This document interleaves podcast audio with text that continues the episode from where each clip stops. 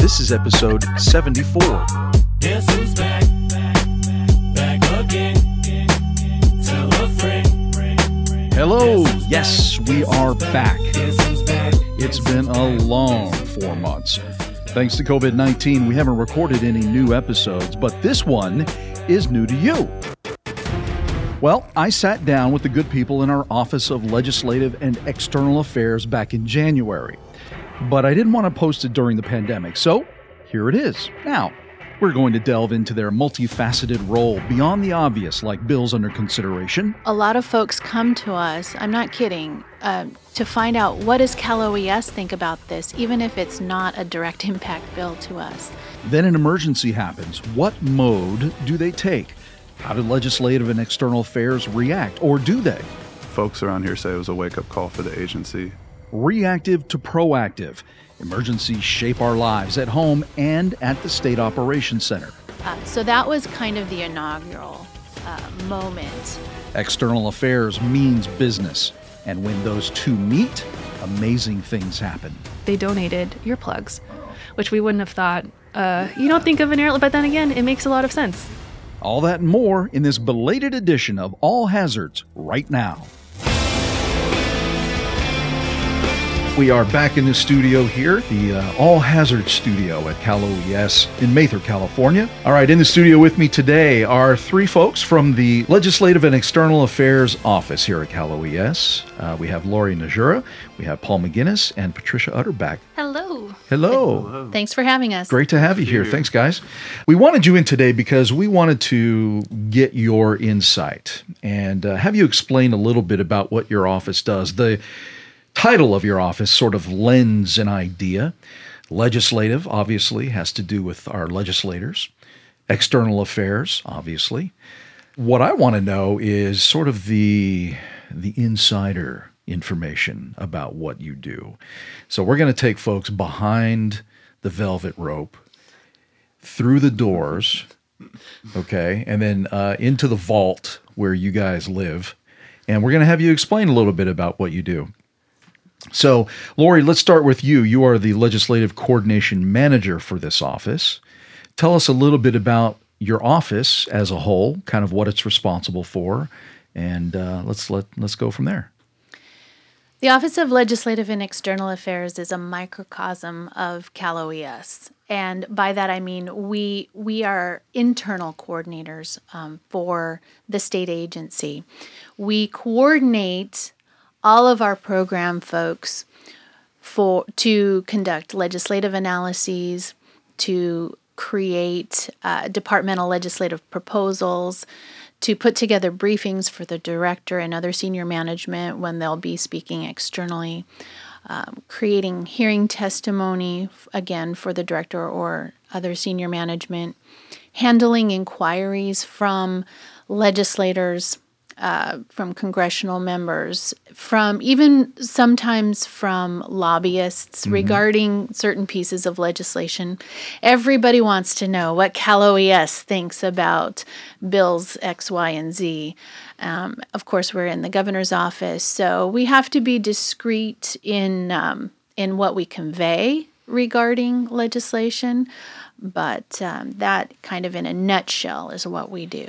we testify, uh, we go to hearings, we have input because it's what's important to the safety and welfare of the entire state of California. That's our job.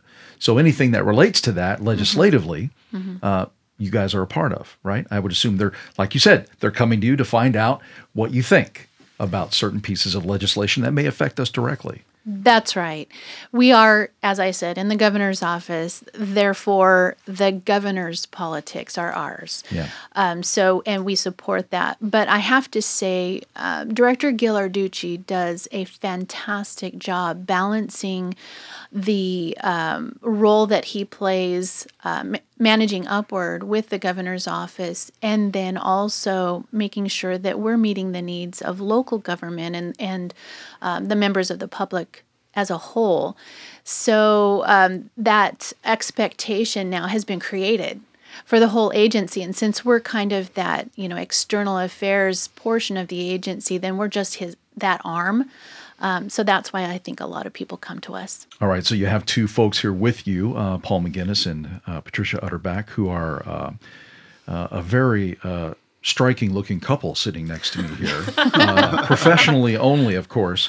Uh, so uh, I have to say that. And you'll see the picture if you log on to oesnews.com and go check it out. You'll see the photo of the three of them here. Uh, And I'm the other one. and- well, you don't have anyone sitting next to you. leader, So if you had a gentleman sitting next to you, I would say we have two striking couples in here. You see what I mean? Uh, anyway, um, so what I want to know here on a day to day basis, what does your routine sort of look like? Do the three of you work together every single day? Yeah, we work together um, every single day. It's a very um, close knit team, and so, like Lori said, during the legislative session, we're we're very busy um, analyzing bills, going out to different program units, getting background information. Um, we meet probably every single day um, to talk about uh, different issues that are going on. Um, and then we also have different topical issues um, assigned to us as analysts. So, Such as? such as so one of mine would be cybersecurity. So any cybersecurity legislation, I'll I'll usually run point on. Uh, we also have you know a whole host of issues: um, climate change, hazard mitigation, planning. So, with some of these topics that you follow, cybersecurity, um, are these things, when you're talking about legislation, you're looking at them for what purpose? So essentially, we're looking at this legislation to see whether or not it's going to impact our agency, uh, either directly or indirectly. Okay. So if the if the legislation is going to impact us directly or have a financial impact on us, that's going to be a higher higher profile uh, bill or analysis that we're going to need to get up to the director's uh, office to get his, his signature. Or at least his awareness, right? Or is yeah, exactly his awareness. Sometimes there's there's bills that he just wants us to take a look at and do an analysis for for just his awareness. I would assume that you are very busy with that alone. Yes, most definitely. Yeah. So that takes up the bulk of our our our time. Patricia, how about you? Yeah. Um, actually, the last two years have been pretty um, exponentially busy for bill analyses with the large fires in 2017 and 2018. Legislators see gaps in uh, the state's response and recovery efforts, and so they're very excited and enthusiastic to assist. And we try to engage with them on these bills and telling them how would they like what is the impact that this bill would have? Is it is it realistic? Is it uh, what would the effects be? Would you actually be doing what you're trying to do? Just providing the facts before we get the sign off from the governor's office, if we can engage with our um, actual position on the bill. If you had to sort of guess at the level of of input and effect that your input gives uh, on the outcome of a bill, uh, how, how would you say? How would you quantify that, or how would you qualify that? I would say that again, thanks to Director Ghilarducci's um, just what he does on the natural, there's a lot of faith downtown in what Cal OES does. So a lot of folks come to us. I'm not kidding. Um, to find out what does CalOES think about this, even if it's not a direct impact bill to us. And, and that's a direct reflection of the good work that this whole agency has done all across the state. That said, um, as much as as possible, I do think that folks hear what we have to say and genuinely consider it. There may be politics behind why a particular legislator might pursue a certain bill idea or not, but um, for the most part, our what we call technical assistance has been greeted with um, a lot of trust and uh, good faith. Yeah, for sure. And I think that goes back to the leadership uh, in your office as well as the executive office as a whole. Everything that I've seen since I've come on board here is that that executive office is very much focused on doing the right thing now, you know, and, and looking forward. I, I remember coming in and hearing the, the phrase uh, leaning forward. And, it, and at first I thought it sounded kind of silly, you know, I- and I know it's used across the board, but that's really a good sort of way to describe it is we're not just sort of leaning back and accepting things the way they are now and resting on our laurels. We are constantly looking forward and uh, leaning forward to grab a hold of that next thing that may need to be handled.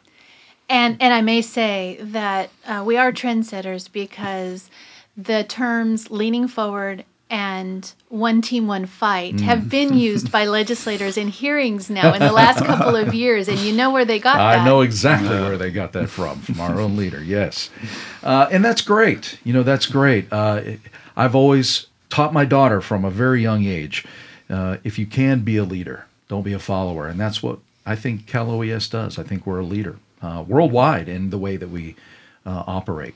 Uh, so that's that's fantastic. Now, the day to day stuff is all fine in here, but really, where the rubber meets the road for Cal OES is when something big happens, a disaster, an emergency of some kind, and we need to be able to react in a moment's notice, uh, and if possible ahead of time, uh, if we know something is coming. I would imagine that the Legislative and External Affairs Office would be really put to task when it comes to these disasters. So I'm curious.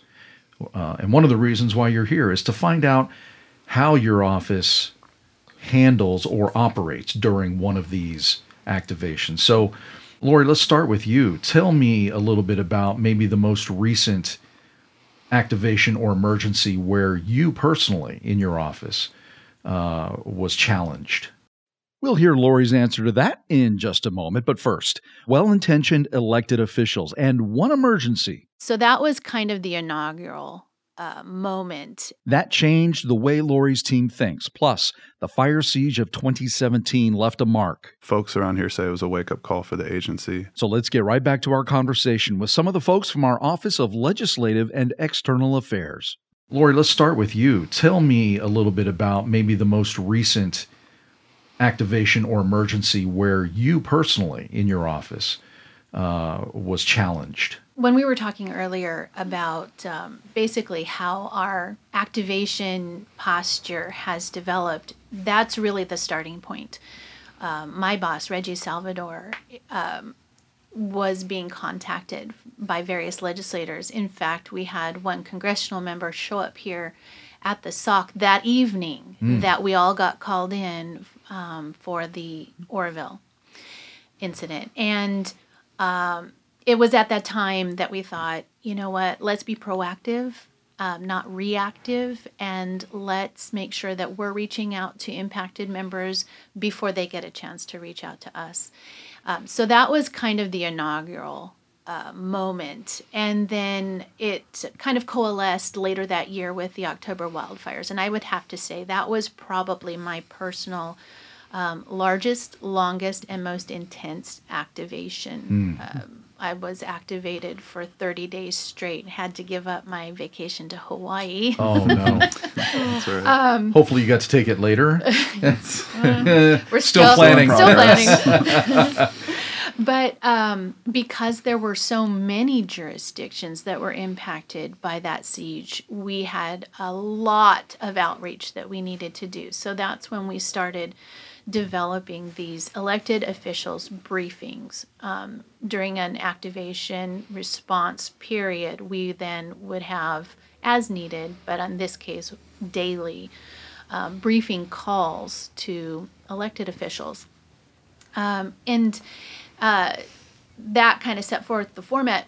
In 2018 and 2019, we've had additional big events, and so we've kind of fine tuned. Uh, we are no longer just reach out to state legislators, we reach out to local elected officials, both at the city and the county level, and also to our congressional members. And we can't do it alone, so this year we've really partnered with um, the CSAC, the California State Association of Counties, and the California or the League of California Cities to help us reach those um, local and uh, you know OA folks that need to get on those calls, and then we work very closely with the governor's DC office to make sure that we're communicating um, frequently and well with the congressional members.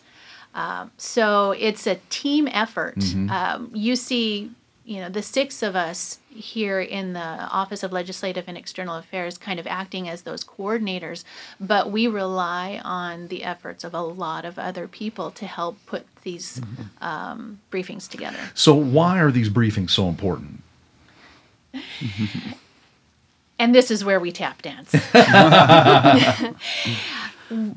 it's uh, it works much better and to our benefit, and by our I mean um, the statewide response benefit. If we can keep elected officials informed, so that they don't go through other avenues seeking to interject themselves in the response.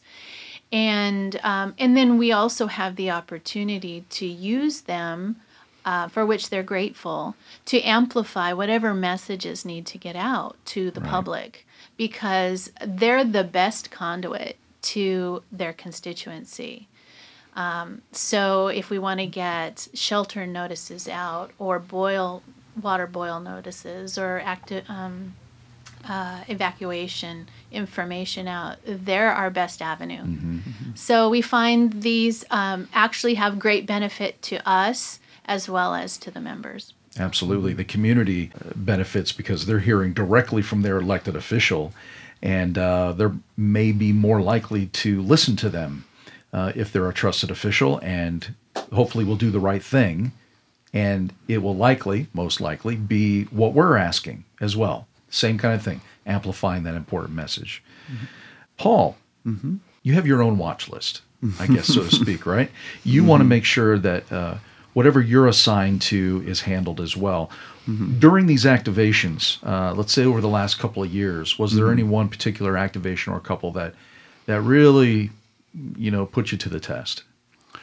Yeah, I think I'd I'd echo what Lori mentioned. Uh, the 2017 uh, fire siege Yeah, was probably um, one, you know folks around here say it was a wake up call for the agency. Um, I don't think we've had that widespread and and that many counties impacted at the same time and under a presidential declaration. So So how did that affect you?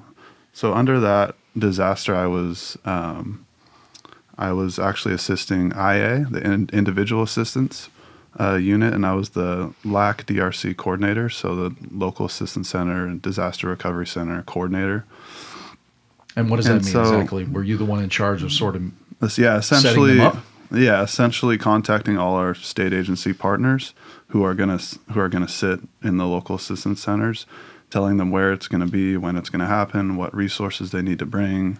Um, very very real time information that was being shared with them, um, and then also working with uh, FEMA because th- these were all I think there was nine different uh, DRCs. They were all disaster Wow. recovery centers that were being set up Yeah, which is very rare. I don't know if that many DRCs have ever been stood up um, within that time span.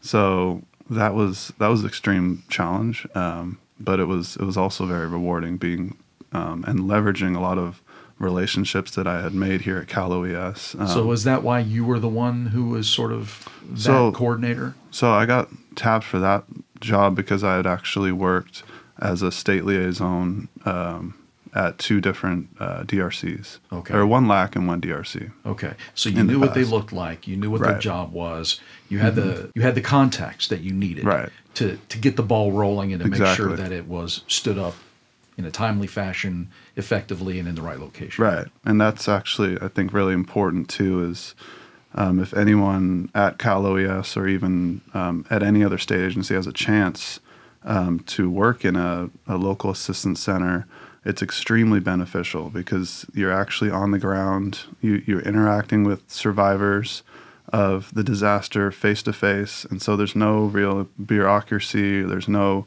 you know, looking at um, stats on a on a spreadsheet. I mean, you're actually talking to folks who have been impacted, and it has a real effect on you. And I think personally, for me, that um, having those experiences first in 2015 for the Valley Fire, I was I was sent to Middletown, and then 2016 the Erskine Fire um, Oh, Lake yeah. Lake Isabella. Right. So both those incidents. Um, So you're away from home for a while. You're not going back no, and yeah, forth. those No, those are deployments. So How long were Um, you deployed? a minimum of, of two weeks per deployment. So actually, the first one I was gone for three three and a half weeks, oh wow. and the second one about two weeks. wow. So what gets you through that? Um, honestly, it's just the the camaraderie of, of the staff Yeah. at the local assistance centers is is um, it's it's almost palpable. I mean, you're you're actually helping people, and it's it's very rewarding. Um, uh, experience. Sure. So it gets through. I mean, obviously, I I talk with with my family every day, and you know, it you can get homesick sometimes being Yeah. being deployed, but um, it is a very uh, rewarding experience, and it's one that I I, t- I take into my job almost every day. So Right. Patricia, you have your own focus, right? Yes. So during many disasters, um, since I've been here for um, a little over a year and a half, um, I work with Abby Browning in the Office of uh, Private Sector uh, NGO Coordination as the Deputy Chief of the Business Operations Center for the Red Team during activations. Okay. So we engage with the private sector to help mitigate the disaster impacts. Um, with these recent PSPS events, it's been very interesting because it's very heavily um, impacting the business, um, like businesses within California, and the the director and uh, the governor have have been very interested in what we are doing and how we're helping to make sure these businesses. Um, get back to work because the community can't recover until um, businesses are there because they're employing people, they're providing services, they're providing um, commodities, and it's they're really the cornerstone of recovery. Tell me what your uh, role was when you were interacting with these folks. Uh, you said the Business Operations Center. Right. Okay, so as as um, being um, what, what was your your title there at the Business Operations Center? Deputy chief. Okay, so what is your responsibility then as deputy chief? Sure. So first, the Business Operations Center is in the SOC. A lot of people don't don't realize that we're just in I think breakout room five, Okay. um, and we uh, keep seats available for businesses to come in and engage with us in person. Um, we work a lot with the Grocery Association, but during activations, primarily we will respond to email inquiries. We'll send out twice daily or once uh, daily, uh, depending on the severity or if we're in the, the prime of the emergency. Um, advisories, similar to the elected official advisories, where we send uh, information that is impactful to businesses, what these businesses want to know, what roads are closed, what schools are open, so their employees can send their kids to school, for example, and um, if the electricity is down, if the water is safe, things like that. You normally find in a sit stat, but we'll remove sensitive information. Um, we will help them in in ways um, like, for example, during the Camp Fire, uh, there were a lot of businesses behind evacuation lines, uh, like grocery stores, where their food was there was no power because of the the fire, but the fire hadn't reached their their store yet. So we were able to coordinate some um, escorts to remove some of the the perishables and donate to shelters. So it was really a win win for everyone Yeah. in situations like that. So when someone comes in uh, to the state operations center during an activation and they sit down with you folks at the table, what would be the motivation for them to actually come in as opposed to just waiting for an email? It can be a challenge to get the private sector at the government table, literally. But Patricia will tell us how that goes in just a moment. She'll also talk more about how help can come from the unlikeliest of places. They donated earplugs, which we wouldn't have thought. Uh, you don't think of an ear, but then again, it makes a lot of sense. Back to our conversation. What would be the motivation for them to actually come in as opposed to just waiting for an email? Well, to be in the center, to be able to see what's going on, to have direct access to us is very valuable to some of these companies. Um, and we want to work with them on solutions because we we're helping them find uh, uh, keep their businesses um, engaged or in open, but also they're providing us a service as well. If we can't find something uh, through our normal procurement uh, routes, like with partnerships through logistics, we'll put out a, a call to our business uh, distribution list. Like during the Camp Fire, we needed like 10,000 earplugs. and uh, first, logistics couldn't find it. And we sent out a, a call like, hey, looking to purchase, because we, we're the state. We're not looking to um, overtax our business partners with donation requests. Um, so we will will first put out a call to purchase, and United Airlines ended up coming through uh, with it. Actually, they donated earplugs, Oh. which we wouldn't have thought. Uh, You don't think of an airline, but then again, it makes a lot of sense. It So. does. it does. So that was a pretty cool uh, way we were able to connect um, our businesses who are, are really interested in helping uh, during disasters. Um, they're they they want to help their customers. They want to help their employees. They just want to be in, involved in some small way, um, but they also don't have to be. So we need to keep um, a um, relationship with them that they feel like they're getting a benefit from, as well as uh, we are getting. So it needs to be mutually beneficial. For sure. Well, shout out to United Airlines for that. That's terrific.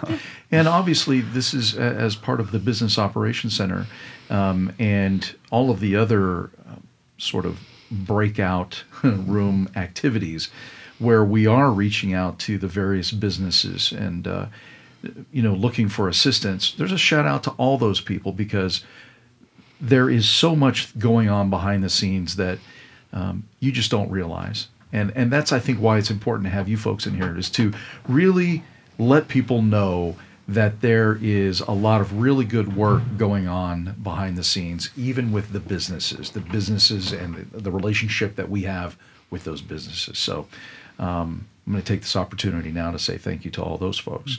If there was one thing that any three of you could say, if there was one surprising factoid or one surprising element that that you do that nobody knows about what you do, what would you say that would be? What would surprise people about what you do? I'll take a stab at it. I right. think that our office actually, I mean, we work with um, legislative offices, obviously, but we also have a broader reach when it comes to like the our tribal unit as well as um, our international unit. So those are actually all under the legislative and external affairs umbrella, and Lori serves at the, as the um, the tribal co- coordination manager. Is that correct? So it's actually um, broader than just legislative staff. We try to encompass the whole, you know, the whole of government, whole of community Right. um, reach, and try to send the same message. I don't know, Lori, if you want to tag on to that, but Totally agree. And people are surprised sometimes when they find out that we are connected with tribal and international. And um, both of those groups have done, um, have really stepped up when needed to go out and speak at special functions um, to uh, for um, immigrant groups. And we get to connect them in our role because a legislator may call and say, "Hey, we're doing a workshop, and seventy percent of the um, attendees are going to be Latino. We'd like to do it in Spanish, um, and we'd like to, you know, teach them about personal emergency management, um, you know, pre- preparation." And so uh, Helen Lopez and Karen Navarro f- from our international unit um, went out and they did a, a whole thing, and it's now turned into a stepping stone for other workshops for Cool. them. Yeah. You know what I think of when I think of legislative affairs? I think of kind of the old days, and maybe it's just because I'm uh, not nostalgic because I'm not that old, but but I think of you know a lot of oak bars, a lot of cigar smoke, a whiskey, you know. So, legislator, congressman, what do you want to talk about? You know, I I, t- I think about these backroom deals, and I say this because I actually knew a reporter back in my TV days who that's exactly what he did, and he got the best stories. He was one of these old school reporters. I was a a, a young reporter. He was on his way out, about to retire. He's like, "Yeah, Mr. Boyd, let me tell you, this is how it's going to be. if you really want to get the scoop, you need to go to the Capitol. You need to hang out at the local bars, and you need to." Okay, so this is what this was his advice to me. So, and so I picture legislative affairs kind of the same way. I kind of think of them as We hanging hang out in the bars. You don't hang out in the bars. No. Well, maybe that's what you need to do, Patricia. Well, I've made a mistake. Shoot. you know, if you really want to be effective in the legislation, you know, no, it's not like that, is it? No, it's not. Um, Darn. Not anymore, no, at least. but I, I would say we're post term limits now. Oh, okay. Pre term limits, you're spot on. oh, okay. Uh, but again, um, in our role, we have enough that uh, of business of work coming our way. We don't need to go You out don't to looking do for it more. that. you don't need This to do it true. that way. well, yeah, you know, you're probably a lot healthier for it. If you think about. No cigar, cigar smoke, no alcohol. You're just you're doing your job. if Reggie Salvador were here, you might get a A different little answer. bit different of the response. yeah. and a louder laugh. Yeah, Re- Reggie's great. Yeah, he's terrific. I, yeah, I tried to get him in here, and he said, "Nope, I'm not doing it. I'll let my three take care of it." And I'm glad you guys were able to do it. Yes. So, is there anything else that you want to say um, to help explain to folks what it is you guys are all about? Um, success stories or anything that you'd like to share before we wrap it up? Well, one thing that I'd like to say um, is a, a shout out to the agency. You guys are doing a great job. And our role really is to make sure that no piece of legislation, no political action, or or anything of that sort um, negatively impacts what what you do. Um, so we're here really to support you in any way that we can do that. Please let us know.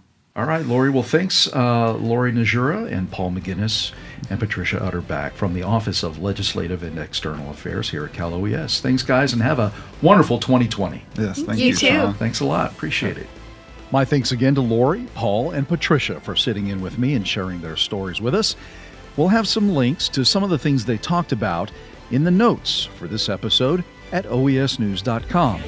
If you like listening to All Hazards, please be sure to subscribe at the place you get this podcast, your favorite podcast, and we thank you in advance. For everyone here at the Cal OES Office of Public Information, get your prep kits ready and your plans ready. Our so called fire season is on the way. And remember, during this COVID 19 pandemic, your actions can save lives. I'm Sean Boyd. Take care and be safe. You've been listening to the Cal OES All Hazards Podcast. Don't forget to check out our podcast page where you can find past episodes along with show notes and links.